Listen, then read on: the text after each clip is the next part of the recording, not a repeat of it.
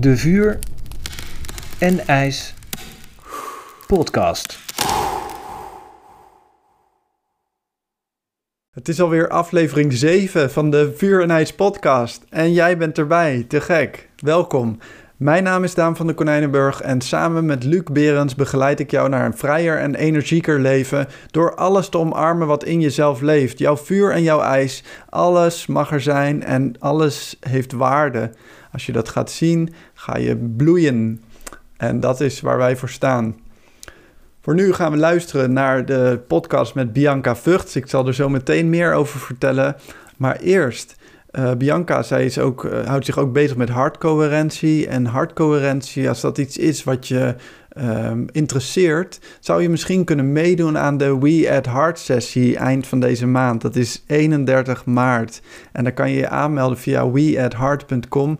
En dan kan je onder mijn begeleiding uh, in ieder geval 40 minuten helemaal met al je aandacht naar je hart. Een mooie sessie in een groep online. En uh, nog iets moois, het is helemaal gratis. Nu wil je eerst luisteren naar deze Vuur en IJs podcast met Bianca Vugts. Veel luisterplezier. De Vuur en IJs podcast. Welkom bij de Vuur en IJs podcast. Ik ben hier in gesprek met Bianca Vugts. En Bianca ken ik als mijn trainer bij de HeartMath opleiding die ik nu aan het volgen ben. Tot trainer, uh, hartcoherentietrainer in de uh, verstandelijk gehandicaptenzorg. VG-zorg zeggen ze. En um, ik heb Bianca uitgenodigd omdat ik uh, heel erg onder de indruk ben van hoe zij dingen weet te verwoorden. Ze, vanaf het moment dat jij, Bianca, um, mij uh, traint en ik jouw boek lees en, en je scriptie voor een deel heb gelezen, merk ik dat je me echt inspireert, dat het me aanzet, dat het allemaal grip krijgt in begrippen die ik al heb, maar het, dat heel erg verrijkt en, en, en dat begrip vergroot. Dus ik ben heel enthousiast dat je hier bent.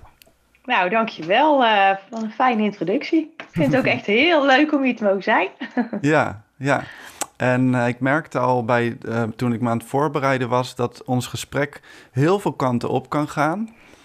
Um, maar laten we beginnen met de allermoeilijkste vraag. En dat is, wie ben jij? Ja, daar ben ik ook nog steeds naar op zoek. ja, dan zitten we meteen bij de kern van de zaak, denk ik, mm. uh, Daan. Ja, wie ben ik? Ja. ja, dat is eigenlijk de vraag van mijn leven. Ik denk dat mijn leven daar een antwoord op is. Dat, uh, um, wie ben ik? Ja, je bent standaard bijna geneigd om in de beschrijving van allerlei rollen te vervallen. Dus ik zou kunnen zeggen, ik ben mama van drie prachtig mooie dochters. En ik zou kunnen zeggen, uh, ik ben Bianca Vugts. Vroeger Bianca de Grote, dus daar begint het al, hè, dat mijn naam al veranderd is. Dus dat is ook wel niet hetzelfde. Ik ben psycholoog. Hè. Ik werk al vanaf mijn twintigste in de zorg voor mensen met een verstandelijke beperking. Um, ja, en, en ik ben altijd op zoek naar wie ik dan precies ben. Ja, en ik merk gewoon dat, het, uh, dat ik het heel leuk vind dat dat zo uitdagend en divers en elke dag weer anders is denk vaak, goh, wie ben ik nu weer? ja. ja. Ja. Ja. Zou je dat geheel, dus jij zegt eigenlijk van aan het eind van mijn leven kan je zeggen wie ik ben. Dan ben ik het geheel van dat allemaal. Ja, en dan nog misschien niet helemaal. Nee. Nee, ik denk dat uh, ja, de boom, uh, een boom heeft heel veel blaadjes. Ja. En als ik kijk naar mijn leven, heb ik ook heel erg veel blaadjes of heel veel verschillende takken. Maar of dat nou de boom definieert, ja, dat is nog maar de vraag. Ja wel ook weer wel, hè? Ja, ja. in één druppel kun je de kwaliteiten van de hele oceaan herkennen, zou je kunnen hmm. zeggen. Mooi, mooi. Ja, mooi. Uh, en dan terug naar die boom. Hè, er zit een heel deel van die boom wat we ook niet kunnen zien, hè, die wortels onder de grond. Maar ook wat ik me wel eens afvraag is van, weet je, ik zie een boom, dus ik zie Bianca, maar een ander of een, of een ander wezen, hè, zoals een, bijvoorbeeld een, een, uh, een vleermuis die heeft weer hele andere zintuigen, waardoor een vleermuis die boom op een hele andere manier waarneemt. En dus aspecten kan zien van die boom. Dus een, een, bepaald bewustzijn heeft van, van aspecten van die boom die wij helemaal niet hebben. Ja. En dat vind ik ook mooi om als je naar het zelf kijkt. Hè? Dat, dat er dus eh, aspecten van het zelf zijn die wij misschien helemaal niet zo kunnen waarnemen met de zintuigen die wij nu hebben gekregen in onze evolutie. Ja. Ja, prachtig. Ja, alleen al zo'n uitspraak doet bij mij een heleboel radertjes draaien. En dan zitten we eigenlijk al meteen bij het transpersoonlijke aspect. Hmm. Dat ook in relatie, hè, want wij kennen elkaar eigenlijk ja, vanuit, de, vanuit de training dan beperkt, hè, maar verder nog niet zo heel veel. Nee. Dat gewoon elke keer als je weer iemand nieuws ontmoet of in contact, ja, dan kom je er ook maar weer achter wie je dan in dat contact bent. Hè? Als jij de vleermuis bent en ik de boom, of andersom. Ja, Ja, zo leer je jezelf, denk ik, bij uitstek ook kennen in relatie tot de ander en in relatie tot de wereld. ja, precies, precies. En hoe meer eh, diepgaander die relaties worden, hoe meer je ook van jezelf leert kennen, is ook mijn, eh, mijn ervaring. Ja, precies. Eh, hoe meer ik Ja. ook tegen mezelf aanloop in de relatie met de ander. Ja, ja. Ja. Eh, eh, eh, dus het transpersoonlijke zelf, noem je dat zo? Ja, het universele zelf. Ja, ja. Ja, Het is echt een, een, eh, een wereld die, die recent voor mij open gaat eigenlijk. Ehm, vooral bij mij is het vooral heel erg eh, getriggerd ook door eh, mijn ervaringen met psychedelica. Waardoor ik ineens zoveel zie wat, wat ik normaal niet zie.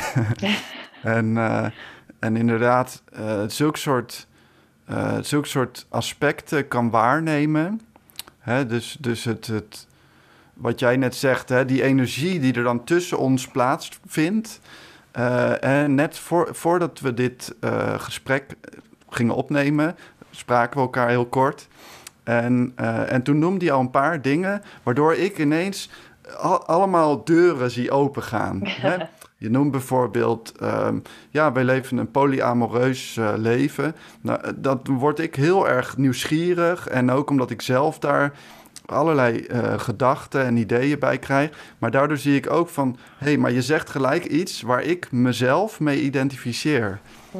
Snap je? ja, Eh, dus eh, waarin ik mezelf, mijn, ik herken mijzelf in iets wat jij zegt. ja, dus dat zit dan tussen ons in. ja, grappig hè? Ja, ja, ja. Het is een, het zijn, er zijn ook zoveel dingen van elkaar die je gewoon niet, ehm, niet, niet kent. Eh, ja, ik vind het heel interessant, ja. Ja. Ja, Kan dus je- je... Sorry. Mhm. Ik wilde ook bijna iets aan jou vragen. Ik weet Ja, helemaal niet of oh ja, dat mag. eh, en Ja. elkaar- Omdat je zei dat eh, hè, die, het heeft zoveel deuren geopend in mijn waarnemen. De reizen die je maakt met, de met de truffels, denk ik, hè, waar je naar verwijst. eh Ja. Psychedelica. Merk je dat tijdens je reis of, of, ook tussendoor? Ja, je nee, zegt juist. dat verruimde eh, bewustzijn neem ik mee tussendoor. Ja, nee, maar daar zit voor mij juist het hele werk. Zeg maar, zo'n piekervaring is leuk of interessant. maar, maar voor mij zit het juist daarna. Het Ja. stuk integratie vind ik het allerbelangrijkste. Ja, Dus, dus in, in mijn dagelijks leven meenemen dat er dus ehm, andere manieren van kijken zijn. En, en meenemen voor mezelf. Hè, als ik dus. ehm, onlangs heb ik die truffels genomen en merkte ik dat er, dat er zoveel energiestromen zijn. En op dat moment kan ik dat heel makkelijk waarnemen. Hè? Het opent die deuren inderdaad. Maar die energiestromen, die zijn er. Die kan, je waar, die kan ik nu ook waarnemen. Maar ik moet er nu meer mijn best voor doen. Maar nu weet ik ook waar het zit. Of weet ik ook hoe Ja. ik dat daar kom. En, en dat is makkelijker eh, als je... Hè, psilocybine is een stof die eigenlijk zorgt dat je default mode network... dus, dus de meest, meest doorlopen eh, eh, neurale paden... eigenlijk tijdelijk uitgeschakeld wordt of minder aanwezig wordt. En, en wat er gebeurt is dat er ineens heel veel verbindingen in, tussen allerlei verschillende neuronen plaatsvinden die, eh, die je anders niet hebt. Ja. Eh, en ze zijn daar nog heel veel onderzoek naar aan het doen. Ehm, en ze zeggen ook van ja, die, die verbindingen vinden op dat moment plaats en daarna niet. Maar eh, dat is natuurlijk niet helemaal zo. Want Nee. je, je leert, je ziet een weg. Er is een weg in je brein. En je kan gewoon dat pad steeds meer bewandelen. Hè? En dat verruimde bewustzijn steeds meer gaan cultiveren in jezelf. ja, Dus dat is, mijn, dat is een beetje mijn pad. En dat is ook waarin ik voor, van tevoren toen appte ik jou ook gisteren of zo van... ik zie zoveel dingen die jij schrijft in je boek en in je, in je scriptie... in je afstudeerscriptie van de, de psychosyntheseopleiding... dat, ehm, dat er zoveel dingen zijn die ik zelf ook heb waargenomen... of persoonlijk heb ervaren... maar nog niet op die manier eh, zo academisch die woorden voor heb gevonden... of die, die jij dan in je boek eh, zo mooi weet te omschrijven. Je kijkt me aan, is het een vraag of wat? Nee, het is geen vraag. Nee, nee. Een constatering, Er gewoon ineens een stilte. ja, ja, mooi. Ja. ja, dat is ook fijn. Hè? Dat is ook een creatief moment, hè? zo'n stilte. Ja, Ja. ja, ja, ik wilde daarop zeggen dat ik die woorden ook niet zomaar heb gevonden. Daar heb ik, die heb ik ook gemaakt. Dus Hmm. dat sluit voor mij heel erg aan bij die paden die je dan ziet. Hè? Je hebt in je verbeelding allerlei, allerlei dingen voor je gezien die in potentie mogelijk zouden zijn, maar ze zijn er nog niet. ja, dus eh, voor mijn gevoel is het dan vervolgens aan ons om dat ook te verwezenlijken. Als je iets Ja. ja. je- je- eindeloze mogelijkheden kun je voor je zien. Maar wat jij besluit, dat is misschien ook wel weer een beetje antwoord op jouw eerste vraag, althans mijn voorlopige antwoord. Als je zegt, wat is dat dan, dat zelf? Ja, dan zou je bijna kunnen zeggen, een soort eindeloos vat aan mogelijkheden. Of een soort, het is eigenlijk niks, hè? Mm, Het is eigenlijk een soort pure potentie of straling. En dat Ja. wat ik besluit, ja, dat gaat het worden. Wat ga ik daarvan cultiveren? Of wat ga ik daar in mezelf dan in, eh, ja, in vorm geven? Ja, dat is denk Ja. ik ook echt wel aan ons. ja. Ja, Dus dat is, dat, dat, dat is eigenlijk dat zuivere bewustzijn. ja, ja, Ja, ja. Wat je bent. Ik ben zuiver bewustzijn. Ja, in wezen wel, maar in feite niet, hè? en het is er allebei. Steeds Nee. opnieuw ervaar ik het wel. Maar steeds opnieuw word ik ook weer teruggehaald naar hè, de dagelijkse werkelijkheid. Waarin ik eh leid en waarin ik eh, het, het worstel met dingen. Eh, ja. Ja, gelukkig maar, hè? Ja, je, je hebt jezelf mee te nemen op die reis, denk ik. Ja. Ja, En Ja. eh, jij hebt eh, geschreven dat jij op je achttiende zo'n soort eh, verlichtingservaring hebt gehad... die jouw nieuwsgierigheid heel erg heeft getriggerd. Kan je daar wat meer over vertellen? Ja, het was eigenlijk in een, eh, in een gesprek met een goede vriend van me. We hadden het ook over het leven en over spiritualiteit en filosofie. En dat was natuurlijk allemaal voor een, voor een deel nog wel mentaal. Maar op enig moment in dat gesprek, ik weet niet meer precies hoe het kwam, maar hij zei iets wat mij heel erg inspireerde. En het was alsof het op, op het een op het andere moment, helemaal zonder truffels of psychedelica, alsof er een knopje in mezelf omging. Ja, waardoor ik was helemaal in ah gewoon. Ja, het is bijna elk woord dat je eraan geeft, dat, is, dat doet tekort aan de ervaring. Dat zul je misschien in jouw ervaringen met truffels ook zeggen. Ja, alles wat je nu met deze woorden daar probeert, je kan er alleen maar naar wijzen. Hè, Je Mm. kan het nooit echt, echt vertellen hoe het geweest is. Eh, het enige hoe ik het kan beschrijven, is dat ik gewoon een heleboel kwaliteiten daarin ervaarde. Als inderdaad verruimd puur bewustzijn en licht en mogelijkheden. En vooral liefde met hoofdletters. Hmm, Ik heb daarna echt nog, ja, ik denk dat het zeker wel anderhalf jaar geduurd heeft. Als een soort van verliefdheid. Ik liep echt op wolkjes. hmm, Of ik nou brakend in bed lag met eh vijf dagen durende buikgriep. Ik lag met een glimlach op mijn gezicht. En als ik op straat liep, ik kon mensen echt wel knuffelen. Gewoon zo'n Hmm. intens besef van een soort alles doordrongen eenheid en liefde. Ja. Wauw, wauw, dit klinkt super, super bijzonder. Ja, Maar hoe reageerde je omgeving daar dan op? Want je was in één keer dan toch best wel ineens heel anders je aan het gedragen. Ja, ik wilde dat vertellen, ik wilde dat delen. Dus ik ging er een soort over preken. Nou, dat is natuurlijk verschrikkelijk.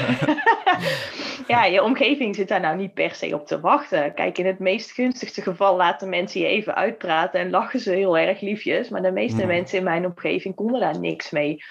Het is ook Hoe een noemde je dat dan? Hoe verwoordde je dat dan? Ik eh, kan me voorstellen dat je op je achttiende nog niet die hele woordenschat hebt die je nu hebt. Ik weet niet hoe oud je precies bent, maar 38, ja. die, ah, die 20 jaar later. 39, ik ben pas jarig geweest. ja. ja, nou, het is 20 jaar geleden. Nee, toen had ik daar helemaal geen taal bij. Ik kom uit een nestje waar mijn vader eh, eigenlijk niks geloofde. Hè. Die is heel heidens. En mijn moeder die, eh, is katholiek. En de enige taal die ik erbij had is: Mama heeft toch gelijk en God bestaat. Ja, Hè, ja. Dus eh, dat was het enige waarvan ik heb al die tijd tegen dat concept van God, want het woord, dat riep bij mij heel veel weerstand op, tot ik die ervaring eh, had. En toen ben ik eh, de volgende dag, want ik was bij mijn toenmalige vriendje aan het slapen, toen de volgende dag thuis kwam, kwam ik echt over de drempel gezweefd. Ik zei, mam, je hebt gelijk. God bestaat echt. Maar ja, toen dacht mijn moeder hier is even iets eh, een beetje misgegaan. Die dacht, het is een beetje eh, koekoek. ja, precies. Want ik denk ook dat Ja. een psycholoog dat kan, of psychiater dat kan bestempelen als een soort manische periode, godsdienstwaanzin. Ik weet niet precies hoe je dat zou bestempelen. Ja, ja, precies. En dat is op een bepaalde manier denk ik ook wel zo. Ik was misschien ook wel wat we in de DSM gewoon manisch noemen. Want het Ja. is zo'n uplifting eh, ervaring. Ja, ja. Ja, dus Ja. hangt er ook wel in de beleving een klein beetje tegenaan. Maar het heeft wat mij betreft wel echt een andere oorzaak. Het heeft wat mij betreft, ja, ik vind het gewoon een ervaring die ook in potentie, want het kan ook een keerzijde hebben. Maar het, Mhm. het is ook een ervaring die echt heel gezond kan maken. En die enorm kan vitaliseren, waar je de rest van je leven lol van hebt eigenlijk. ja. En, en dat is bij jou het geval? Ja, en ellende. Ja, wa- want wat is dan de, die ellende, wat is dan die keerzijde? Ehm, en de lol is denk ik, om daar toch maar weer te beginnen, maar dat is ook misschien mijn Achilleshiel. Ik vind de lol dat het echt enorm vitaliserend is. En eh, Mhm. het is echt iets waar je altijd op een bepaalde manier wel weer naar terugkomt. Het geeft mijn leven echt een bepaald soort context Ja. waarin het, ja, dat soort ultieme veilige bedding waarin ik mag leven. Een soort connectie met de bron of zo? Of, eh, Ja, dat heb ik ervaren. En dat, dat gaat me denk ik nooit meer helemaal verlaten. Maar tegelijkertijd ook weer wel. Want je Ja, kunt daar gewoon niet, hè, je persoonlijkheid kan daar niet altijd blijven. Je zegt net heel mooi, nou zo'n piekervaring van het slikken van die truffels. is echt heel mooi, maar het is tegelijkertijd ook gevaarlijk. Het is ook een soort drugs. ja, Zo kan het ook gebruikt worden. Hè? Dus die hang naar die hoogtes en die piekervaring. je mist daarna ook wat als dat weg hebt. ja, En om Ja, dan wat- bereid te ja. zijn om die weg te gaan, ja, dat is wel een toestandje. ja. Ja, wat ik altijd, want ik heb dat wel eens vaker gehoord natuurlijk, eh, hè, die psychedelica is drugs en eh, er zijn, eh, bijvoorbeeld, ik heb zelf in de verslavingspsychiatrie rondgelopen als cliënt en daar zijn natuurlijk ook ehm, eh, mensen daar in die wereld die zeggen, ja, dit is gewoon het ene drugs vervangen voor de andere drugs. En, dan, en wat mijn antwoord eigenlijk is, is dat voor mij persoonlijk het grote verschil is dat ik het ene drugs neem om niet te hoeven voelen en om te vluchten en om, om eigenlijk weg te gaan van mezelf en van mijn situatie, hoe het is. En de andere, eh, eh, zoals deze truffels of, of zo'n ayahuasca-ceremonie, Ja. Dat, dat, dat doe ik juist om ten volle te ervaren hoe het leven voor mij is. En om juist helemaal daar naartoe te gaan, naar die ervaring. Ja. Hè, en soms komt het ook voor dat ik me juist minder goed voel. En voor mijn, mijn valkuil is dat ik het niet wil voelen. Eh, eh, en dat juist een lagere dosering truffels, hè, zo'n microdosering, ervoor zorgt dat ik makkelijker mijn gevoel kan toelaten ja, bijvoorbeeld. En dan, dan is het, voor mij is dan, ja, je noemt het drugs, maar voor mij is het dan ja. ja, het tegenovergestelde in mijn ervaring. Ja. Ja, prachtig. Je beschrijft eigenlijk een bereidheid om te voelen wat er gaande is. Hè? En in jouw, in jouw woordkeus hoor ik ook hoe dicht die, die, die, die, die toppen van de boom, als we die boom er maar weer eens Mhm. bij halen, om die toppen van die boom, die kruin, hoe dicht dat eigenlijk bij die wortels ligt. Want je zegt, Mhm. ja, in die drugs heb ik een piekervaring, maar voel je blijkbaar ook waar het zeer doet. Want het Ja. ligt altijd heel dicht bij elkaar. Dus als je de diepte van die wortels niet wil voelen, ja, dan gaat ook eh, de bovenkant van, van Ja. die piek, die gaat er dan ook af. Precies, precies, ja. En dit Zo is ook nou. vuur en ijs. Hè, de Ja. vuur is gewoon dat wat, wat helemaal zo fijn is en zo mooi is. En dat is ook wat ik herken in jouw verhaal. Hè, dat stuk wat je, dat je echt voelt van, oh, dit is ehm, een soort van divine, een, een heilige energie of zo. Hè? Ik weet niet Ja. goed hoe ik het kan omschrijven. En het ijs is eigenlijk precies datgene wat hè, mijn innerlijke criticus, die mezelf helemaal onderuit kan halen, om, omdat ik eh, het allemaal niet goed genoeg doe, of, of zo. Hè, het, zi- het zijn twee hele tegengestelde ervaringen. Ja, Waarin ik bij de ene, en dat schrijf jij ook in je boek, van je wordt bij de ene word je, word je eigenlijk groter en bij de ander word je eigenlijk kleiner voor je gevoel. Ja. Hè? Je bewustzijn ook. ja, ja. Eh, eh, en voor mij ja, is het er allebei en is het allebei iets waar ik mee wil leven, waar ik een soort vrede mee wil, wil hebben. Ja. Ja, ja, prachtig om dat te navigeren. is een soort van de ultieme paradox eigenlijk, hè? ja, ja. Ja, ja, en dit zijn ook denk ik twee dimensies van ons zijn die uiteindelijk nooit samenvallen. Ik bedoel, je, Mhm. bent, je bent hartstikke menselijk en sterfelijk en, en klein. ja. En je bent hartstikke groot en goddelijk en ruim en het leven zelf. En Ja. dat dan precies tegelijk. En daartussenin zit de ziel, daartussenin Ja. zitten wij, denk ik. Ja, En eh, Ja. wat is dan voor jou, eh, je hebt zo'n verlichtingservaring gehad, mag ik dat zo noemen? ja, ja. Bij gebrek aan betere taal, Ja, het zo maar even noemen. Ja, Ontwaken, spiritueel ontwaken. ja, En, en eh, heel veel mensen eh, worden dan een soort goeroe. Of eh, hoe, hoe is dat bij jou? Je ging eerst proberen je te preken, dat werkte niet. nee. Ehm, ik denk dat je in je opleiding zat op dat moment tot psycholoog, gezien je leeftijd. ja, bijna. Ja, oké. Ja. dus, dus heeft die ervaring bijgedragen aan jouw keuze om psycholoog te worden? Ja, ik zat al wel op dat pad hoor. Want ik was vanaf mijn vijftiende al wel dat ik zei, er ontwaakt iets in mijn hart. Ik zei al altijd tegen mijn moeder, eh, ik voel een lichtje branden in mijn hart of het lijkt wel een vuurtje. Dus ik Hmm. maakte daar ook vaak tekeningen bij dat ik zo'n vuurtje in mijn hart had. En Ja. het was op die avond op mijn achttiende dat dat vuur in één keer letterlijk gewoon één groot fikkend... eh, Ja, dat, eh, dat kleine waakvlammetjes toen in één keer die avond ontstoken, zeg maar. Maar dus ik zat daar wel op. Ja, zo voelde Ja. dat wel. Ja, als je er Ja. toch maar beelden bij moet maken. Want het is natuurlijk niks. Maar ja, mhm, dat beeld paste daar voor mij mooi bij. Maar, eh, ja. maar ik zat daar wel op dat pad van. ehm, eh, ja, vooral hongerig naar kennis. En ik las op mijn twaalfde geloof ik al boeken over reïncarnatie. En ik wil wel weten hoe het leven werkt. Dus ik had al wel besloten dat ik heel graag iets wilde gaan doen in die lijn. Nou, filosofie vond ik ook heel leuk. Maar ik dacht, ja, daar kan ik concreet niet zoveel mee. Dat zag ik niet zo voor me. Ik wilde echt met mensen aan de slag. Dus eh, ik had al wel bedacht dat ik psychologie ging studeren. Het gebeurde in februari. In september zou de opleiding starten. Dus ik zat al wel op dat spoor. Maar dat heeft me wel eh, op dat spoor gehouden. Ik dacht, ja, dat is wel wat ik wil. Hè. Als ik iets met deze ervaring wil en wil weten hoe dat werkt in mensen, moet ik wel die kant op. mhm. Dus ik heb vervolgens vier jaar lang heel enthousiast psychologie gestudeerd. En dat was echt heel leuk. Maar daar ging het niet over, kan je van Mm, mij aannemen. zeggen, ja, wat, ja. En toen? En toen? Ja, en toen, ja, ik vond die psychologie onwijs interessant. En toen werkte ik ook al met mensen met een verstandelijke beperking. Want op mijn achttiende ben ik begonnen als vrijwilliger. Dus zodra ik 18 werd, dacht ik, dat ga ik nu doen, want nu mag dat. Dan werd ik vrijwilliger in de gehandicaptenzorg. Mhm. En ehm, dus ik had het echt onwijs naar mijn zin. Maar dat hele stuk van die enorme verlichtingservaring, ja, de, de, mijn opleiding repte daar met geen enkel woord over. Ik mocht daar niet eens zeggen dat je misschien ook wel een ziel had. Dan was je eigenlijk al heel vooruitstrevend. Hm. Laat staan, hè, wat ik nu vind, je bent een ziel op een menselijke reis. Ja. Totaal ander paradigma. Ja, dat heb ik nooit gevonden. heb ik in mijn opleiding niet gevonden.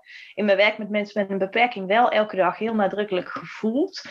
Maar eh, gewoon het taalveld en de opleiding gaf daar verder eh, niks wat mij kon bevredigen. Dus vandaar dat ik zeven jaar geleden met de opleiding psychosynthese gestart ben. Ja, want daar komt die uitspraak volgens mij ook vandaan. Je bent een ziel op een menselijke reis. Ja, ja, ja, Toch? ja, ja, zeker. Ja, die hebben daar vast niet een patent op, maar dat is wel echt Nee, de, nee, nee, de- ja. ja, de basis en de premisse van de hele opleiding. eh, Ja. Van de hele manier van kijken. Ja. Ja. En waarin verschilt dat dan met... Want ik moest heel erg denken aan Jungiaanse, eh Jungiaanse filosofie, of hoe noem je dat? Ja. Eh, is, er, is er een verschil? Ja, er zijn wel verschillen en het heeft ook heel erg veel met elkaar te maken. Hè. Roberto Assagioli is een, is een tijdsgenoot eigenlijk van, van Jung, zou je kunnen zeggen. Hè. Dus die Mhm. hebben heel erg veel met elkaar gemeen. En je ziet ook wel ehm, eh, destijds, hè, want het was een Italiaanse psychiater, leefde ook in dezelfde tijd als Sigmund Freud. En waar Freud het echt heeft over, nou, hè, we moeten vooral de krachten van de ziel en de kelder en eh, hè, we moeten het, het sub, eh, het sub-ego, zeg maar, als onderbewuste, al die dozen uit de kelder, die moet je iedere keer weer naar de kelder, naar de begaande grond sjouwen en uitpakken daar. En, en dan krijg je een gezonde, geïntegreerde persoonlijkheid. Ja. En wat Roberto Assagioli daar gewoon aan toegevoegd heeft, dus die heeft gezegd, ja, dat is allemaal leuk, eh, hè? maar eh, we hebben ook gewoon nog een zolder en een uitkijkpunt. En daar komt nou die gezondheid vandaan. Dus zowel Ja. die kelder als die zolder en die begane grond. ja. Voor mij is Assagioli wel een van de enige of de eerste die echt gewoon een heel holistisch mensbeeld heeft. Waar alles, een psychosynthese, hè, dus Ja. waar alles een plaats in heeft. Ik hoor dat je ook vaak zegt met vuur en ijs, dat alles er mag zijn en alles een plek heeft. Precies. Ja, voor Ja. mij is dit heel erg waar persoonlijke ontwikkeling over gaat. En waarin eh, hè, de de ontwikkeling van mijzelf als, als volwaardig volwassen persoon Ja. eh, gaat hierover. Van, hè, dat, dat juist eh, van onder en van boven het allemaal mogen ervaren en het onderzoeken ook vooral. Ja. Dus, dus het, het, ga eens kijken wat er is. Hè? En we, we zijn heel vaak geneigd om onszelf hier in het mi- veilige midden te houden. En heel veel mensen doen dat en veel mensen komen er ook mee weg. Ehm, ik kwam, ik niet. Ik ben ook niet. ik heb ook die neiging niet. ik heb de neiging om alle kanten juist eh, helemaal eh, uit de bocht te vliegen. Eh, maar, maar, maar, maar voor mij zit die, de, de kunst of het zit wel in het verkennen. En, en qua begeleiding, wat we met vuur en ijs vooral willen, is dat op een beetje een veilige manier verkennen. Hè, en dat we dat begeleiden op een manier dat je, er ook, dat je het ook echt kunt integreren hier in het midden. Ja. ja. Hier in het midden zeg je, je houdt je hand bijna voor je hart, hè? Ja, ja, oh ja, ja, zeker. Ja. Ja. Ja. Wat is jouw relatie met je hart? Ja, dat is precies dat. Dat is dat midden. Ja, in die veelheid. Hè. We hadden het, ik weet niet meer zo goed of dat in ons voorgesprek was of dat we toen al op record hadden gedrukt. Maar ik weet, hè, we hadden het natuurlijk over dat je soms zo veel kunt zijn. Hè. Jij hebt dat ook. Je hebt eh, allerlei verschillende expressiemiddelen in je werk en eh, alle kanten op. Maar in al die blaadjes aan de boom is mijn hart wel hetgeen wat me telkens weer herinnert aan dat ik intussen de hele boom ben. Ja, en precies. waar je hoofd zich soms kan verliezen in die enorme pff, veelheid. Ik Ja, zit nu toevallig naar een rolgordijn met duizenden sterretjes te kijken. Hè? Dus waar mijn, waar mijn hoofd zich soms kan verliezen in die enorme diversiteit, zit die eenheid, dat zit in mijn hart. Ja. Een soort van basis waar ik elke keer weer naar terug kan. ja, precies. Ja. Ja. Ja. dat ervaar ik net zo. In, in mijn hart zit, zit mijn kern, of de kern van mijn energie. En, en, en dat is waar ik naar terug te gaan heb, iedere keer als ik uit de bocht vlieg, waar ik het net over had. Ja, Hè, en, eh, en ook, eh, ik kan soms ook helemaal wegzweven. Nou, dan is het echt belangrijk om te gronden. En dat doe ik door mijn hart. Hè, Ja. ook met die hartcoherentieoefeningen. En, eh, en in mijn werk, iedere keer in, in al mijn rollen van mijn werk, eigenlijk en mijn leven, komt dat stuk terug. ja, Ja, ja, ja. Ja, het is een soort anker bijna. Het inderdaad. principe. Ja. Ja, ja, Ja. Het hart gaat ook over verbinding. Hè? Dus het verbindt niet alleen mij met de ander, maar het verbindt ook al die delen van mezelf weer elke keer met het geheel. eh. het hart dat, is, dat denkt in gehelen en je hoofd dat denkt in delen. Het is echt een Ja. totaal ander. eh, ja. Ja. Ja, de eenheidservaring voorbij eh, de po- polen, voorbij de polariteit. ja, precies. Een soort non-polaire kracht zit voor mij in het hart. Ja. Ja, ja, Polariteit is belangrijk, maar dat, die non-polaire kracht dat zit voor mij in mijn hart. Ja. Ja. En, en welke rol speelt de ademhaling voor jou daarbij? Ehm, ademhaling is voor mij.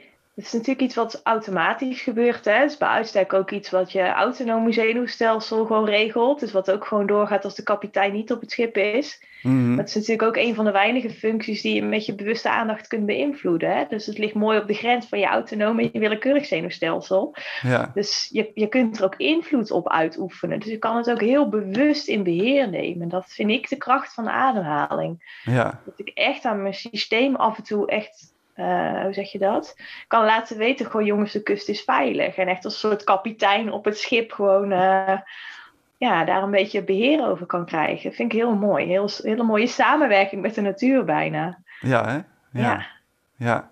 ja, wat ik ook mooi vind aan die ademhaling is ook dat het zowel die polen heeft, hè, de in- en de uitademing en, en licht en donker, inspanning, ontspanning, maar dat het geheel van de ademhaling is natuurlijk dat geheel bij elkaar. Die Ja. cyclus. Ja, prachtig. Ja, Ja, ja en Om- als je zegt hè, het, inademen en het uitademen roepen mij ook op eh, het de buitenwereld binnenlaten. En ook Mhm. weer aan, aan de buitenwereld afstaan wat binnen je is. Hè? Dus dat, dat vind ik Ja. ook wel zo prachtig. Dat je in- en uitademt. Creëren van binnenuit. Dat is een soort mijn levensmotto al van jongs af aan. Hè? Dus niet zozeer uh, ad hoc omgaan met wat er op je afkomt. Maar zoveel mogelijk creëren van binnenuit. Hmm. En dat zie ik ook terug in de inademing. Ja, Of in de, hè, de inademing en de uitademing bedoel Ja. ik. Hè? In het uitademen dat je echt aan de wereld geeft wat in je is. En dat je weer toelaat wat er van buiten of op je afkomt. ja, precies. Ja, ja, precies. Ik zie dat ook helemaal zo. En eh, ik, ik heb zelf in het ademwerk natuurlijk wat ervaring. En, en daarin zie ik ehm, dat na de inademing vindt binnenin vindt die manifestatie plaats. En je kan dat al heel erg vanuit de biologie, biologie ook bekijken. Hè? Met het zuurstof wat je inademt en wat verwerkt wordt, wat je gaat verbranden. En de CO2 die je uitademt. Maar die, die manifestatie is ook energetisch. Dat zit ook op een heel ander niveau. Wat je inademt, als je, wat je net zegt, hè, toelaten. Dat verwe- wordt verwerkt hier in die black box eh, die, die je bent. Ja. En, en er komt iets uit. Er is, Ja. een, is een ontlading. Ja, dat is prachtig wat je zegt. Want zo bezien is creëren ook heel moeiteloos. Dan is creëren Ja. vooral innerlijk werk. Ja, ja, ja. Hè? ja. Dus als we het dan hebben over doen en zijn, hè, een van de thema's ook die we natuurlijk in, de, in onze cursus aan de orde hebben gehad. Mhm. Ja, dat kun je natuurlijk helemaal compleet op zijn kop zetten. Hè? Het schiet er naar alle kanten op misschien, maar dat vind ik heerlijk. ja, Ja, wij denken vaak dat creëren is vervolgens als je echt je mouwen opstroopt en als je echt iets gaat doen. Maar ja, als Ja. je het zo beschrijft als jij het net zegt, dan is creëren ook het zien en het toelaten en dat innerlijk werk laten gebeuren. Ja, dan is Ja. vervolgens ja, het daadwerkelijke creëren is eigenlijk heel effortless. Dat is nog maar net het laatste zegje, want van binnen is het al gebeurd. Hoe vaak ik wel niet in die valkuil trap. Hè, dat je gaat creëren vanuit moet dit, dit moet er komen. Ga heel erg trekken aan het gras, zeg maar. Dat werkt nooit, hè? Nee, nee, Nee. dat voel je uiteindelijk, want dan word je gewoon heel moe en het werkt niet. Nee. of maar een beetje. Ja. Ja. ja, dan gaat creëren over eigenlijk iets laten gebeuren. Ja, ja, ik heb ooit eens een prachtige beeldspraak gehoord over dat creatie, dat je dat ook kunt vergelijken, hè, of misschien wel het hele leven, maar het proces van creëren ook kunt vergelijken met dat boeddhistische boogschieten, met zo'n enorme boog, waarbij je Mhm. vooral met je vinger, nou als je het niet goed doet, hè, dan snij je gewoon je vinger eraf, zo'n mega bogen zijn dat. Ja, dus dat het echt het spannen van die bogen is en het blijven kijken, blijven kijken. Dus die innerlijke baarmoedertrek eigenlijk, hè, die, dat innerlijke spanningsveld in jezelf laten gebeuren. mhm. En dat uiteindelijk echt het, het creëren of manifesteren, ja, dat is gewoon het loslaten van je vinger. ja. Maar ja, er gaat zoveel innerlijk werk aan vooraf. Van Ja. spanning verdragen en maar blijven kijken. En pas op het moment dat jij ziet dat het klopt, dus dat die pijl al in die roos zit, ja, dan laat je je vinger los. Dat is in Hmm. wezen, denk ik, creëren. Dus dan is het creëren zelf, het feitelijke creëren, is eigenlijk heel moeiteloos. Dan hoef je alleen nog maar je vinger los te laten. Maar man, man, man, wat een hoop werk ben je, ben je kwijt met het spannen van die bogen. En dat Ja. op spanning, op de juiste spanning houden. En dat Ja. is ook wel hard coherentie voor mij over gaat of ademhalen. Mhm. We denken vaak dat het gaat over ontspanning. Nou, de, vind ik helemaal niet waar. De mens, Nee, is, ja, de mens is een spanningsveld. Dus het gaat voor mij ook over het reguleren van die spanning. En het op spanning houden van die boog. Ja, Ja, ja. op de juiste spanning. Dus niet overspanning, maar ook geen onderspanning. Want alleen maar ontspanning worden mensen echt niet gelukkig van, hoor. Nee, nee, nee, nee, nee. Nee, nee, nee. ik denk dat overprikkeling eh, en onderprikkeling een even groot probleem eh, veroorzaakt. Ja, absoluut. En, eh, en dat zie je ook bij, bij je coaching-cliënten. er zijn ook altijd mensen die, die onderprikkeld zijn. Die gewoon niet eh, genoeg uitgedaagd worden en daardoor juist in een zwart gat belanden. Ja, ja, precies. Ja. En dat, dat verwarren we dan vaak met eh, eh, iemand heeft een burn-out, hè, we zijn opgebrand. Terwijl ik Ja. denk, een heel groot deel van de mensen is helemaal niet opgebrand, die zijn gewoon niet aangestoken. Ja, ja, ja, Ja. ja, Hey, dus dat doen en zijn, dat doen zit dus in, de, in het opspannen van de boog. Het zijn zit dan volgens mij in, in het, het la- eh, ja, aanwezig zijn. En dat Mhm. loslaten dan. Is dat ook zijn? Of is dat doen en zijn? Of wat, wat, hoe werkt dat? Ja.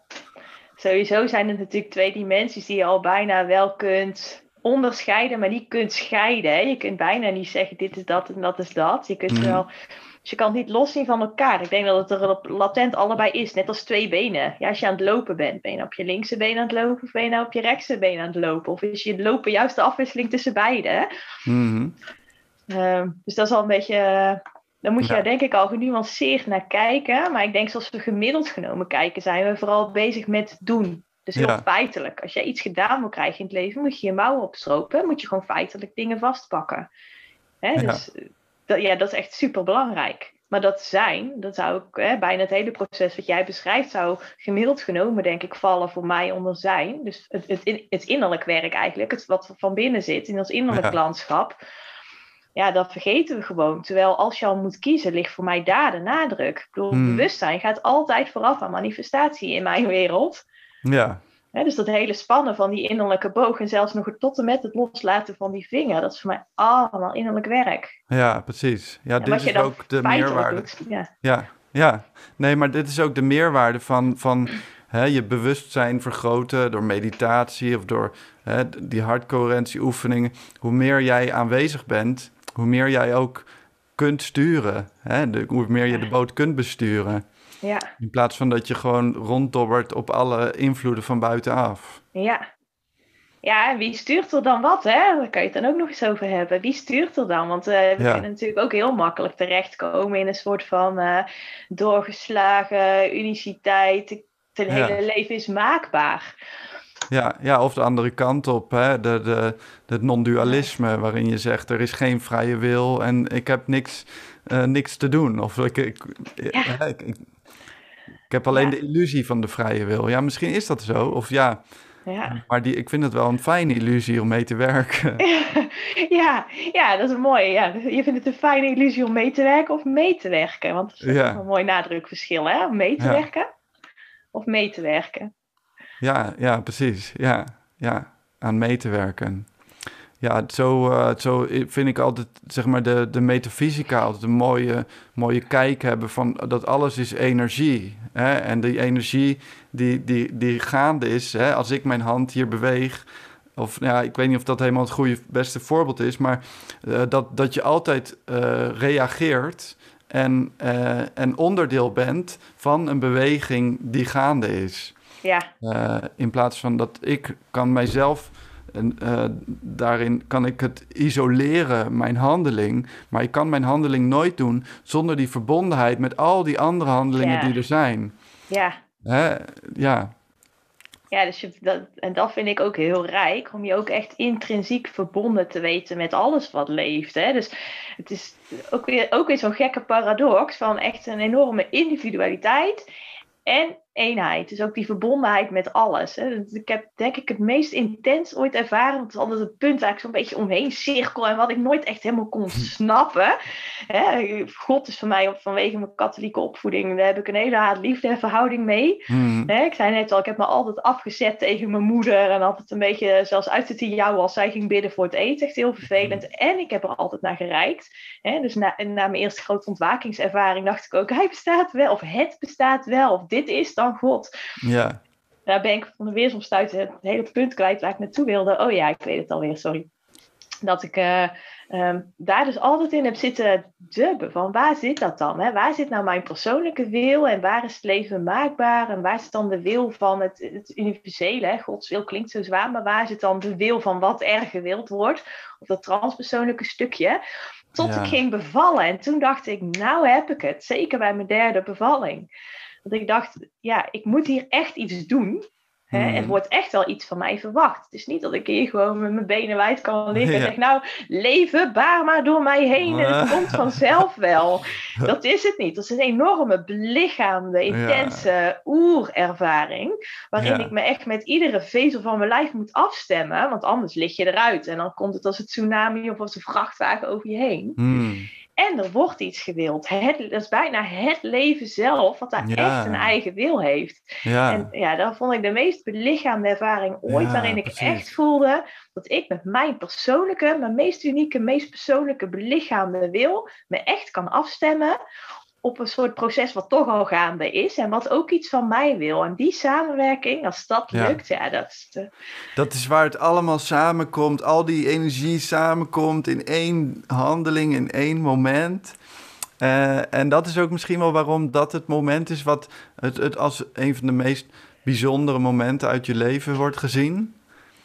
Zou dat kunnen? Ja. Ja, dat denk ik wel. Ja, Ja. er wordt letterlijk een nieuwe leven geboren. Dus ik vond Ja. het dubbel fantastisch. Want er wordt en, en er wordt een kindje geboren. Dus letterlijk in alle opzichten wordt het nieuwe leven door jou heen geboren. Mhm. En tegelijkertijd ook die struggle en dat zoeken en dat innerlijke werk. Dus in die zin vond Ja. ik dat echt een extatische ervaring. eh. Ja, ja. ja. ja die, eh, die, dat is een ervaring die ik zelf nooit eh, zou kunnen hebben, denk ik. Op, op allerlei. Het leven baart elke dag door jou heen. Daan. Ja, ja, dat is waar. Dat is waar, ja. Ik was er wel bij toen mijn kinderen geboren werden natuurlijk. En het waren allebei eh, van die traumatische bevallingen, noemen ze dat. Dus eh, best wel hele heftige ervaringen. Ehm, en ik, ik ben daar zelf, heb ik ook het gevoel dat ik daardoor getraumatiseerd ben. Door die ervaring daarbij. Het was zo intens, zo heftig. En gewoon de angst om, ehm, om te verliezen wat, is zo groot op dat moment. Ja, eh, en tegelijkertijd de, de magie en de, het, het, het leven zelf, wat inderdaad daar voor je naar buiten komt, eh, letterlijk. En eh, ja, het is, ook, het is tegelijkertijd de meest vreselijke en de, me- en de allermooiste ervaring uit mijn leven geweest. Ja, Ja. ja, en dat is in een notendop het leven zelf, denk ik, voor Hmm. mij. Wat je daarin ja vuur en ijs komt ook samen. Ja, ja. Ja, prachtig. Want Ja. het is ook geen sinecure. Hè? Over die derde bevalling kan ik zo mooi zeggen. Ja, het was haast een... Het was echt een bij- bijna extatische ervaring.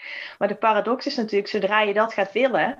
En zodra je gaat denken, want ik, dat was bij mijn derde was het haast extatisch, maar bij mijn eerste bevalling niet. Hmm. En als je gaat denken dat het een extatische ervaring moet zijn. En zodra Hmm. je gaat denken dat, jij, dat jouw leven maakbaar is. En dat je dat met je persoonlijkheid wel even naar je hand kunt zetten. En hè, dat je naar die piekervaring gaat streven. Dus gaat denken, nou, ik ga er eens een mooie fijne bevalling van maken. hè, bij zo'n eerste bevalling. Dus de, de, de bloemetjes op tafel Ja, met een lekker geurtje en een gezellig muziekje. Ja. En je denkt, dat is het niet. Dat is het niet. Nee. Ook heel, hè, de, de paradox zit dat, de, dat de extat, het extatische van die derde bevalling zat in de volledige acceptatie van de menselijkheid en het rouwen. En dat je intussen ook gewoon eh, je ligt te ontlasten in je bed. En dat daar ook, ook al die weeën van het leven, dat dat daar allemaal bij hoort. En in de ervaring daarvan wordt het extatisch. En Ja. zodra jij denkt, het moet hier een leuke extatische bevalling worden. Oh mijn god zeg, dan ben je echt, eh, ja, ja, ja. Ja, bijzonder hè? Dus het is geen sinecure. Hè? Nee, nee, nee. Die Nee. angst om te verliezen, hè, die je ook beschrijft. Ja, daar zit dat hart weer. Het Mhm. is ook echt geraakt worden door het leven. Echt geraakt worden door de liefde en de zachtheid. Doet gewoon verschrikkelijk veel zeer. Ja, ja, Ja. ja. Ja, en zo is... ik, ik, ik las bij de intro van jou... of de inleiding van jouw scriptie van psychosynthese ook... dat je dat als een hele zware bevalling hebt ervaren. Ja. Hè? Is dat daarin ook eigenlijk iets waarin jij al die krachten bundelt... en, en aan het, ook aan het lijden bent in, in de creatie van, van iets wat, wat voor jou zoveel waarde heeft? Ja, ik vond, dat, eh, ik vond de geboorte van mijn scriptie traumatischer dan de geboorte van mijn kinderen, denk ik. Ja? Ja, ja, ja, nou ja, in die zin, het is voor mij wat ik in die psychosynthese heb ervaren, hè, zonder psychosynthese als soort dogmatisch iets weg te zetten, maar waar dat voor staat, is Mhm. voor mij zo onwaarschijnlijk dierbaar dat Mhm. het echt gewoon een gevecht is om dat tot leven te baren in mij. En dat is nog steeds lang niet klaar. Hmm. En dat doet echt elke keer weer zeer. Als ik naar die plek kom waar ik me laat raken door dat gedachtegoed, of vooral wat dat voor mij betekent, ja, dan voel ik me echt als een soort van. Ja, dan moet ik even weer een andere beeldspraak erbij halen. Maar stel je bent een, een jongetje van acht die opeens een soort van virtuoos pianist wordt spelen. En je denkt, dat wil ik en dat wil ik zijn. Ja, dan is het vervolgens echt vreselijk als je zelf al die valse noten op de piano hoort aanslaan. Ja. Dat is ook nog een weg te gaan. Ja, Ja, dus ja, zo voelt het voor mij dat ik echt iets voor me heb gezien wat in potentie zou kunnen. En, ik zie waar dan? ik ben. Kan je dat omschrijven wat je hebt gezien door de psychosynthese? Alleen dat is al een kunst, hè, om daar taal bij te maken. Dat, Mhm. dat- ik heb dus sinds die piekervaring die ik ooit op mijn achttiende gehad heb, dat was echt, daar was ik heel alleen mee. En heb ik me echt ongelooflijk uh, geraakt of gevoeld, maar geen idee hoe dat ik daar handen en voeten aan moest geven. Aan die liefde, aan die zachtheid. Ik dacht, ja, dat kan ik nooit delen. Ja. Totdat ik op een informatieavond kwam voor de psychosynthese. En dan zag ik een van mijn begeleiders aan het werk. En zij was met een vrouw, was in de groep. En die vrouw die was aan het vertellen over, nou ja, ik heb eigenlijk alles in het leven. Ik heb gewoon een man en kindjes en een goede baan en een huis. En, maar dat vertelde ze compleet vlak. Ja, daar zat, zat zij niet meer in, zeg maar. Hmm. En uh, zei ze, ja, dan kan ik eigenlijk wel dood. Hmm. En er was zo'n zo'n zat zoveel verdriet in en zo'n gemis sprak daaruit. En eigenlijk de hele zaal, want het was met best wel grote groep, was gewoon een kennismaking, zo'n soort workshopavond. En de hele zaal huiverde en die schrok echt terug van, jeetje, wat zegt ze nou? En iedereen zat op het puntje van zijn stoel om die mevrouw te overtuigen dat het leven toch echt wel de moeite waard was. Mm. En dat kwam uit dat moment. En hoe mijn begeleidster reageerde, wat daarna mijn begeleidster is geworden, zij reageerde zo ontzettend begripvol en zo liefdevol en zo accepterend op dat gevoel. Zij kon dat compleet toelaten. En juist daardoor ontstond er uiteindelijk een kentering, dat die vrouw zich een beetje ging beseffen van oké, nou er is dus een bepaalde fase in mij afgerond.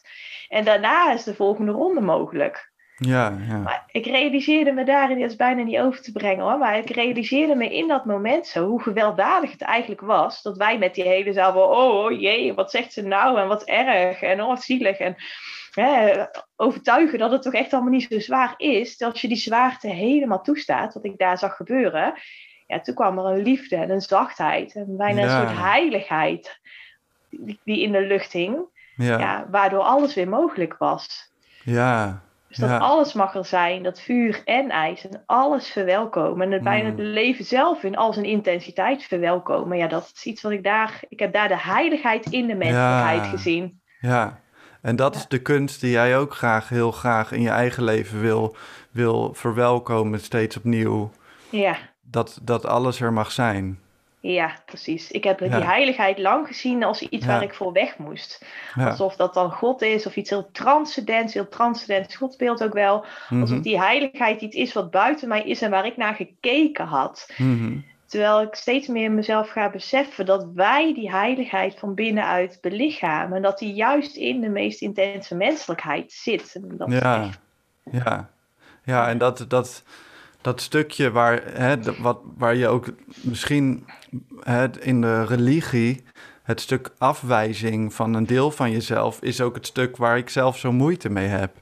Ja. Hè, wat, uh, wat, wat gebeurt in, in de kerk, dan gaan mijn tenen van krommen, terwijl ze tegelijkertijd um, zo dat goddelijke um, uh, belichamen of, of voorstaan.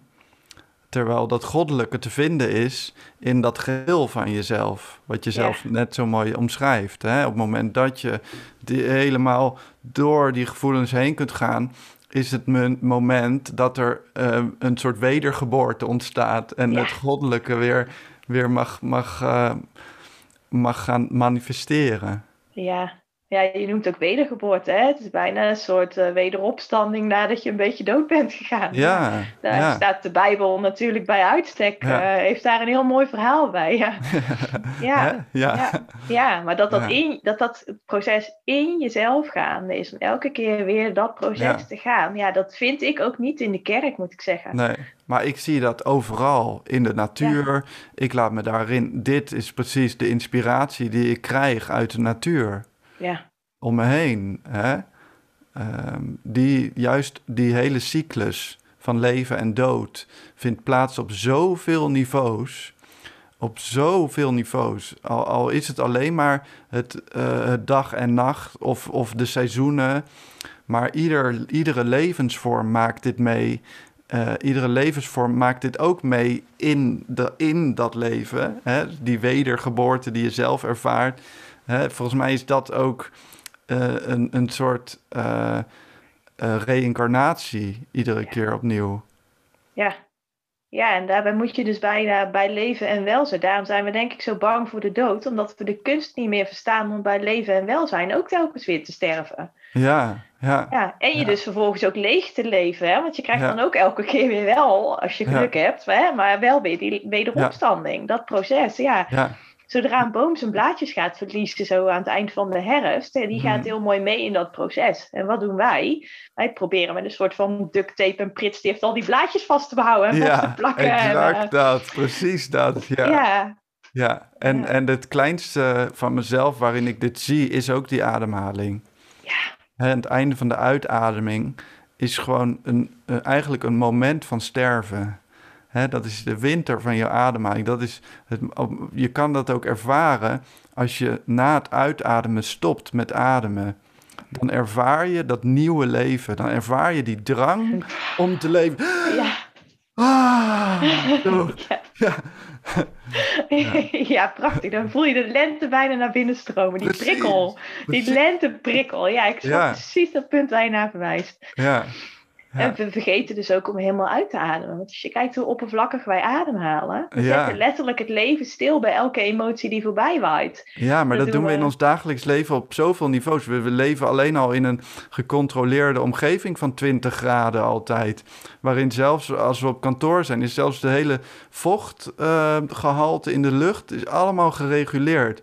Je stelt jezelf nergens meer aan bloot. Je gaat in de auto, is airconditioning, is ook 20 graden. Binnen één minuut is je auto 20 graden. Met, met bij de nieuwste auto's ook precies die vochtregulatie en alles gereguleerd.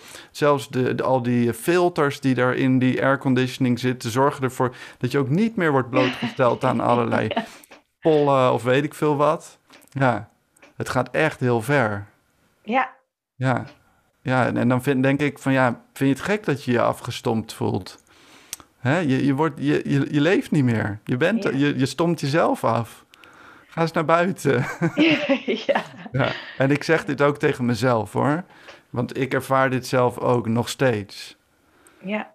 Ja, Ja, ik ook. Ik denk dat dat een heel menselijke, dat we op een bepaalde manier ook een enorme handhavende kracht hebben. Die probeer ik dan ook maar weer lief te hebben. Hè? Want Mhm. daar zit ook wijsheid in. ja, Dat we in onszelf ook een enorme handhavende kracht hebben. Die gewoon wil dat het blijft zoals het is. ja, ja. En die, ja, die ook gewoon met zo min mogelijk energieverlies ook gewoon in leven wil blijven. En ik denk, Ja. dat is ook maar goed ook, hè? Want dat zorgt wel ervoor dat dit hele spelletje ook gewoon kan door blijven draaien. ja, dat is zo. Er zit Ja. in mij ook zo'n vernieuwende en bijna daarmee verwoestende kracht. Dat als ik Mm. me daar helemaal, als dat het helemaal zou overnemen. Ja, dan weet ik, ik weet ook niet of dat dan. Hè? Ik denk dat die twee elkaar ook mooi in balans mogen houden. Die handhavende krachten, misschien wel van de persoonlijkheid. En die Mm. verzieling en vernieuwing en eh, die creatieve Ja. krachten. Die houden elkaar denk ik ook mooi in balans. Dat leer je ook met ouder worden, hè? ja, Ja. sprak hij op zijn 33ste. Maar, eh, Nou ja, ik, eh. Ik, ik heb natuurlijk snel veel dingen meegemaakt wat, mij, wat mijn ontwikkeling versneld heeft. Gewoon Ja. alleen al vader worden op een hele jonge leeftijd zorgde ervoor dat ik heel snel moest ontwikkelen. Eh, maar, maar wat ik merk is dat ik toen ik jonger was, ik, ik overal tegenaan schopte eigenlijk. Hè, je wil als, als jongere wil je de wereld zo graag veranderen. En, eh, en als je ouder wordt, eh, leer je steeds meer vrede te hebben. Hè? De, de, de, ik, ik vind dat mooi als ik in een bejaardentehuis kom. Wat ik niet zo heel vaak kom hoor, maar soms wel. En dan met mensen ga praten. De rust en de vrede die over die mensen zit. Ik, de oma van mijn vriendin, die leeft nog, zit niet in een verzorgingstehuis, maar die is 97 geloof ik. wow. Ik, en, en ik kan met haar praten over ehm, het leven. En, zij, en ik denk van ja, en ze zit de hele dag alleen maar achter de tv in haar kamertje. En ik denk, wat is dat nou voor leven? Maar ze heeft onwijs vrede. En ze is gewoon, ze is gewoon heel gelukkig met dat leven wat zij nu heeft. Hè? En, en dat leren we pas als we ouder worden. Ja. Ja, en wat is dat dan, denk je? Wat maakt dan die verschuiving? Ja. Ja, eh, misschien. ehm, ik denk wijsheid. Hè? Eh, ja, dat is een beetje een cliché, maar, eh, maar je, je gaat als je ouder wordt steeds meer zien dat, dat hè, zij heeft de oorlog meegemaakt. Ze heeft zoveel meegemaakt en zoveel, denk ik, ook meegemaakt dat mensen zeiden dat alles zou veranderen. Ehm, en, en dan gaat het leven gewoon door. Ja, denk ik hoor, ja, ik ben zelf nog niet zo oud, dus ik zou het, uh, zou het haar eens kunnen vragen. Ja. Ja. ja, mooi. Ja, dan zie je, ik, vind dat echt een heel mooi beeld. Hè? En tegelijkertijd is wat ik zie ook wel als gelatenheid. Want ik kom ook veel in, in, Mm. in bejaardenhuizen. Ik, zie- ik zie ook wel überhaupt hè, bejaardenhuizen. Dan denk ik al, volgens mij zouden we veel langer vitaal en doorleefd kunnen zijn. Ik zie ook Mm. wel een soort van gelatenheid. Dat, Ja, ja, ja. Dat is er ook wel, ja. ja, het is natuurlijk ook een lastig spanningsveld. Hè? Tussen eh, die tevredenheid en het contact maken bijna met dat eeuwige nu. Hè? Dat het Mhm. leven gewoon doorgaat en die continuïteit en dat alles in wezen al goed is. En dat er in de feiten ook nog echt wel dingen mogelijk zijn. Ik streef in mezelf zo naar die optimale balans tussen allebei. Mhm. Dus dat ik vanuit een soort staat van coherentie eigenlijk. Dus in contact met dat eeuwige nu en die eenheid. Hier aanwezig kan zijn en toch ook wel mijn ding kan doen. Dus ook Mm. nog dat ik ook wel in wording ben. Ja. Ik denk dat dat geeft ook een soort van vitaliteit en, en, en energie, energie, passie. Die Ja. ik voor mezelf er ook wel weer graag in zou willen houden. Maar het is Ja, misschien mijn precies. angstbeeld voor het ouder worden, dat weet ik ja, niet. dat als je zo oud bent, alsof je niks meer te brengen hebt. ja, ja, Hè? Ja. ja. Ja, alsof wij ouderen ook wel gewoon een beetje afschrijven of zo. Of, eh, terwijl ik denk ook juist die mensen hebben nog steeds heel veel bij te dragen. En om ze Ja. daarin ook te zien en dat ook van onszelf te blijven zien, dat vind ik ook wel heel belangrijk. Ja, ja, ja. Ik, ik moet in één keer denken aan. ehm, ik heb een tijdje zo'n eh, YouTube-serie gemaakt. eh, Daan ontmoet heette dat, waar ik gewoon allemaal willekeurige mensen ontmoette. Maar daar was een vrouw, Mi- Mien.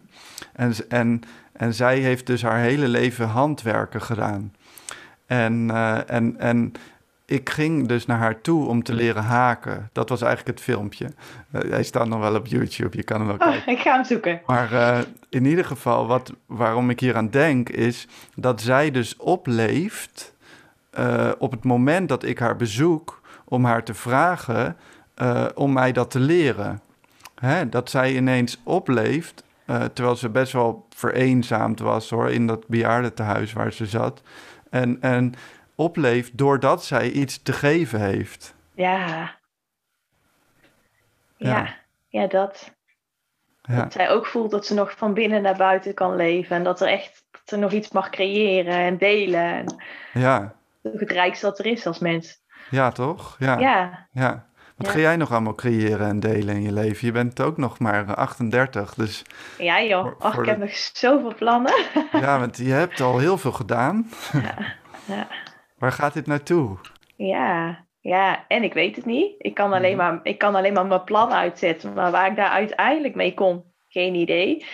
Ja, ik heb in de psychosynthese heel veel te leren nog. Dus daar wil ik heel graag nog mee door. Dat is wel echt iets. eh, en ik weet nog niet zo goed hoe. Hè. Ik mag in mei eh, mijn diploma nog ophalen. Dus dat is ook nog Mhm. een zoektocht in eh, wat wil ik daarmee en wat wil het met mij. Mhm.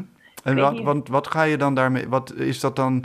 Kan je, ga je dan mensen in therapie bij jou of coachen? Of hoe Ja, werkt dat? eh, coaching of gidsing. Hè. Het is bij Mhm. uitstek eh, een vorm van in transpersoonlijke psychologie. Dus waar je bij de gewone psycholoog komt om eigenlijk aan je persoonlijkheid te sleutelen. hè. Mhm. Dus ik zeg wel eens om te kijken wat er met je auto aan de hand is. Hè. Ja. Soms moet je gewoon even tanken of eh, soms moet gewoon even een band verwisseld worden. Dan kom je bij de psycholoog, die gaat over de auto. Ja, En ik denk in de transpersoonlijke psychologie ga je vooral over waar wil je nou met die auto naar heen, heen rijden? Ja, Hè, waarheen, waarvoor? Daar komen bij uitstek de mensen die zeggen, nou, mijn auto doet het eigenlijk wel. Nou, hè, net die Ja. mevrouw wiens voorbeeld ik net deelde. Nou, vier wielen, voldoende benzine en dan wat? Ja. Ga- ja, Waar ga ik, waar heen? ga ik nou Ja. heen? Ja, je kan je heel Ja. lang druk blijven maken en onder die auto blijven liggen en weer een upgrade en weer sleutelen. Dat is allemaal leuk. Maar Hmm. waar wil jij je nou op afstellen? Wat gaat het nou wat jou betreft worden?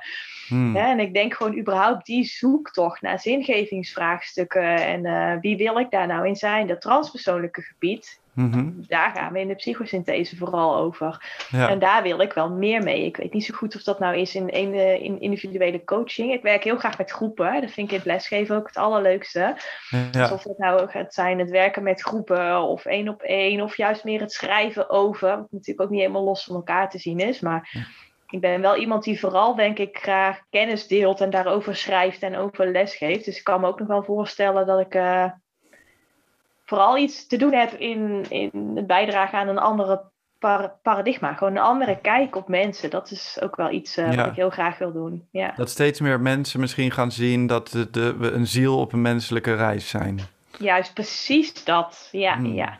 En dat is ook niet aan mij. Het is ook gewoon een evolutie die gaande is. Dat moet ik Ja, niet ja. groter maken. Maar als we dan toch ergens in mee te werken hebben, als ik dat vingertje van die boog moet loslaten, dat Ja. is wel waar ik mijn blik op gericht heb. Die pijl, dat die in Ja. die roos komt. En eh, ja, daar wil ik graag mijn eh, kleine bijdrage wel aan Hmm. leveren. Ja, En dan hebben we een gezamenlijke missie in een andere rol allebei, maar eh, ja, voor mij is dat ook wel. Ik denk, hè, leven vanuit bezieling, hè, vanuit die ziel, dan, dan is een leven in verbondenheid. En Ja. verbondenheid met jezelf en met de natuur en je omgeving. En, en dat is waar, waar, waar ik me ook heel erg voor inzet. Eh, bij mezelf en bij de mensen die, die bij mij komen. ja, Ja, ja, mooi. ja. We zijn zielen op een menselijke reis. Ja. Ja, ga maar bezielen. Ja, Ja, wat bezielt jou eigenlijk? ja, wat bezielt jou eigenlijk? Dat is toch de meest mooie vraag. Ja, ja. Ja, Moeilijk te beantwoorden ook tegelijkertijd. ja. Ja en nee, want als je denkt dat het om het antwoord gaat, dan kun je de rest van je leven blijven zoeken. Maar als je gewoon Mhm. besluit dat jouw leven het antwoord op die vraag is, dan wordt het leuk. Ja, ah, Ja. Dan kom je in contact met het mysterie en kun je van daaruit leven. Kijk, het zijn geen vragen waar je antwoorden op moet willen krijgen. Of waar je een punt. Stel je nou voor dat je het antwoord vindt en dat je daar een punt kunt zetten en dan zo klaar. Ja, ja. Ja, ja, ja. dan is Ja. weer het leven eruit. En dat willen we wel, hè? Gewoon is gewoon een deel van ons die dat gewoon wil. Die zegt zo, hatteklad, streep eronder, punt eronder, klaar, dit is het. En dat wil ons brein. Maar dat wil je helemaal niet, Jos. Ga je uit. Nee. Nee, er is iedere keer een nieuw, nieuwe wegwijzer. Of een nieuw... Hè, wat, de vraag wat bezielt je is eigenlijk een, een pijl of zo. Hè? Iets wat wijst naar... naar oh, hey, dit, dit is de kant waar je energie op kan gaan. Ja, Ehm, en, maar die, er is altijd wel een nieuwe wegwijzer. Er is altijd wel een nieuwe weg om te gaan. ja. Ja, Ja. Ja, en soms niet. En dan daar weer mee zijn. Hè? Want dat is misschien Oh, ja, de ja. allerengste plek. Dat je gewoon echt helemaal niks meer ziet. dat oh het ja. echt heel donker is. En je ziet gewoon echt niet waar je heen kan. ja. Nou, dat is voor iemand die zo graag die pijlen volgt en op zijn zicht afgaat. Mm. Dus dat, dat was voor mij een van de engste plekken. Dat je het niet meer ziet. ja. Oh ja, ja, ja, die ken ik wel. Ja, ja. Ja. En het Ja. is de meest terugbare plek, hè? Want je, dat zijn voor mij de plekken geweest dat ik denk, hier moet ik uit, want ik zie het niet meer en het is donker en dat kan niet en ik moet weer zien waar ik heen moet. Hmm. Totdat je dan gaat beseffen dat je echt gewoon een hele warme, vochtige, donkere aarde zit. En dat je daar Hmm. gewoon mag rusten en je mag laten voeden. En dan, ja, dan Ja. opeens dan voel je weer dat dat zaadje zo heel voorzichtig richting, eh, richting dat licht gaat groeien. Ja, ja. Oh, wat mooi. Oh, wat Ja. mooi. Ja. Ik vind dit eh, een prachtige afsluiter van dit eh, bijzonder inspirerende gesprek, wat voor mij weer voorbij gevlogen is. Zo is het alweer zo laat, ja. Ja, we, zijn alweer, eh, we zijn alweer een uur verder. Ja. En ehm, ja, onwijs. Volgens mij kunnen wij ook weer uren nog doorpraten.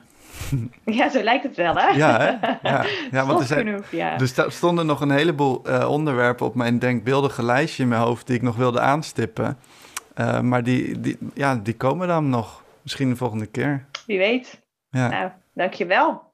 jij ook bedankt. En eh, nou, eh, moet ik nog ergens naar verwijzen? biancavucht.nl is eh, waar we van alles over jou kunnen vinden. Ja. En eh, binnenkort dus de psychosynthese ook op te vinden is. Yes, yes. Ja. Nee hoor, dat is het. Ik ben nooit zo van de verwijzingen en de websites. En, eh, maar ik heb gewoon een website, biancavucht.nl. Ja. Yes, oké. Nou, dankjewel en eh, tot snel. Ik zie je vrijdag in de opleiding. Ja, tot dan. Dankjewel. Doei. De Vuur en IJs podcast. Bedankt voor het luisteren naar de Vuur en IJs podcast. Wil je meer voor jezelf? Dan kun je abonneren. Wil je ook iets voor een ander? Dan kun je inspireren. Stuur deze podcast door naar iemand die hem goed kan gebruiken. Bedankt voor het luisteren en tot de volgende keer.